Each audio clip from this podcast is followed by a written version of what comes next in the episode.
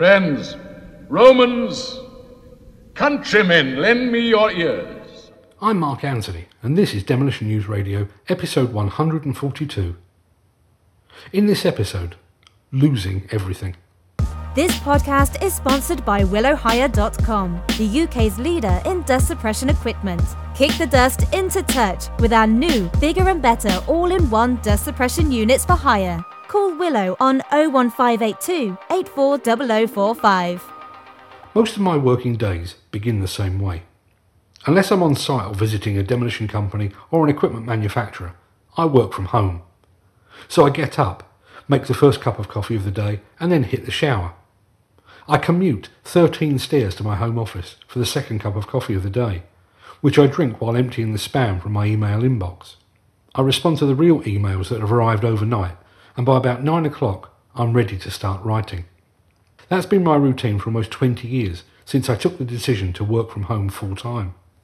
However, almost five years ago, I did my 13 stair commute, switched on my computer while slurping that vital second cup of coffee. Although the PC I was using at the time was past its sell by date, it was exceptionally slow to start that day.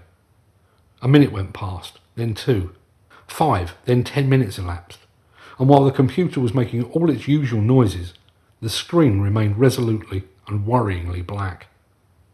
After half an hour, it was clear that all was not well. After an hour, I'd resigned myself to the fact that my PC was terminal. I took it to my local PC repair shop and they confirmed my worst fears.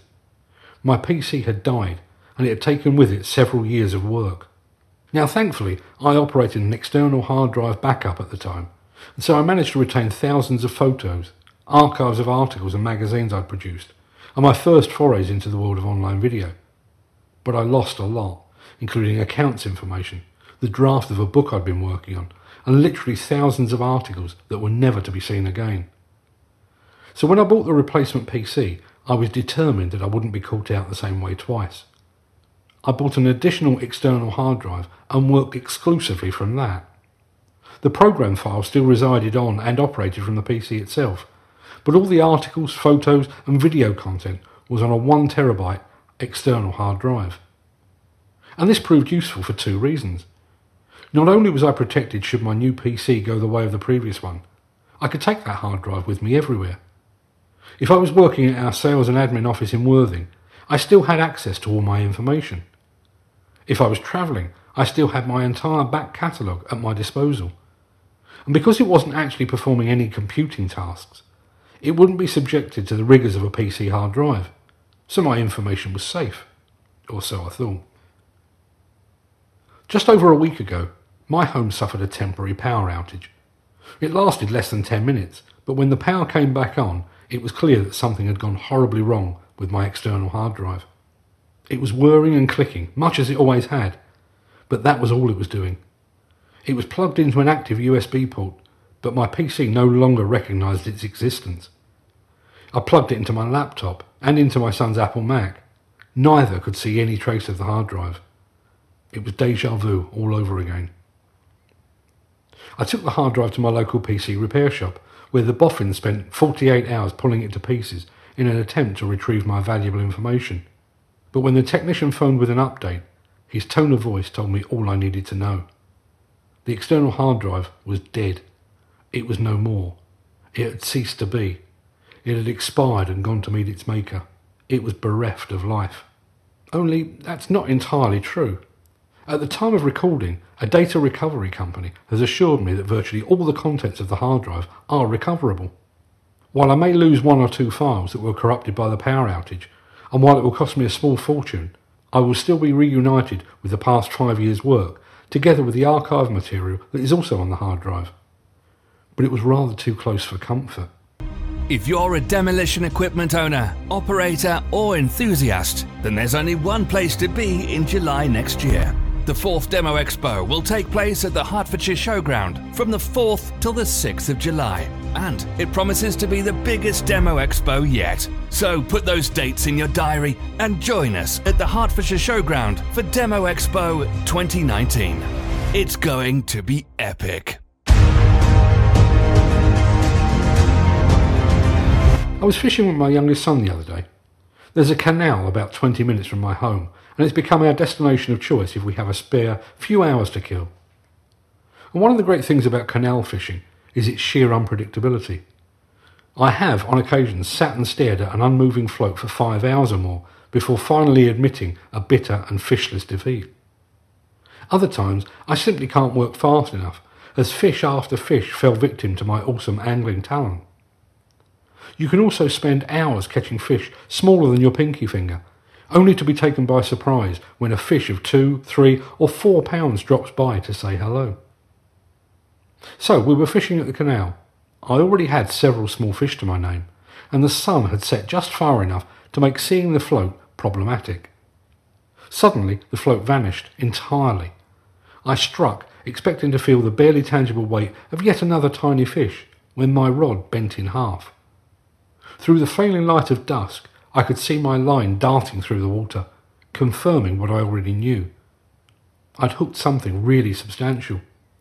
I just started to brace myself and to make sure that the landing net was readily to hand when the line suddenly and unexpectedly went slack. I reeled in to find that the fish had made off with my hook, my float, and about 30 yards of line. Losing fish is not unusual.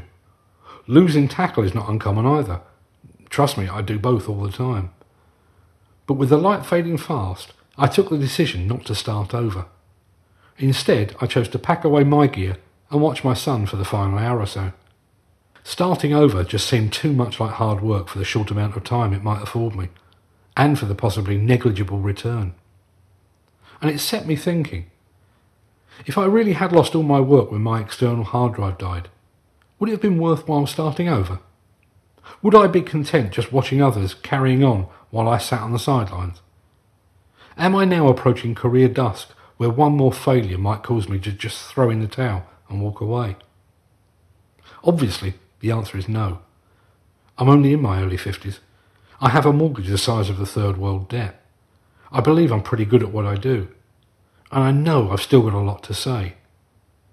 But there will probably come a time when a catastrophic failure of some kind will be enough. When something proves to be the straw that broke the camel's back. Demolition News Radio, the independent voice of the global demolition industry. I'm in a slightly strange position. Whether it is in audio, video, or written form, I basically sell words. As such, most of what I produce has already been published somewhere, and it's already been paid for.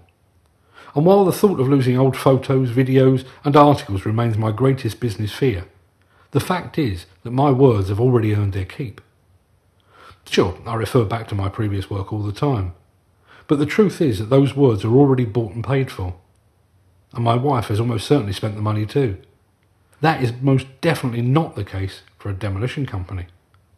Imagine if you experienced a hard drive failure like I did. Could you carry on? Imagine if someone stole your laptop.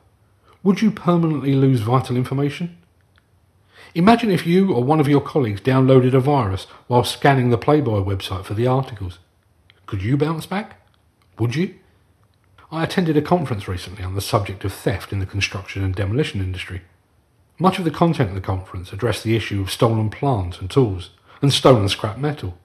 But perhaps the most memorable comment of the day came when an online fraud expert raised the subject of cybercrime. She said, if you haven't already been a victim of hacking or cybercrime, you soon will be. Chilling, right? Look, I'm no expert, as I've explained, I've come close to losing everything twice in the past five years.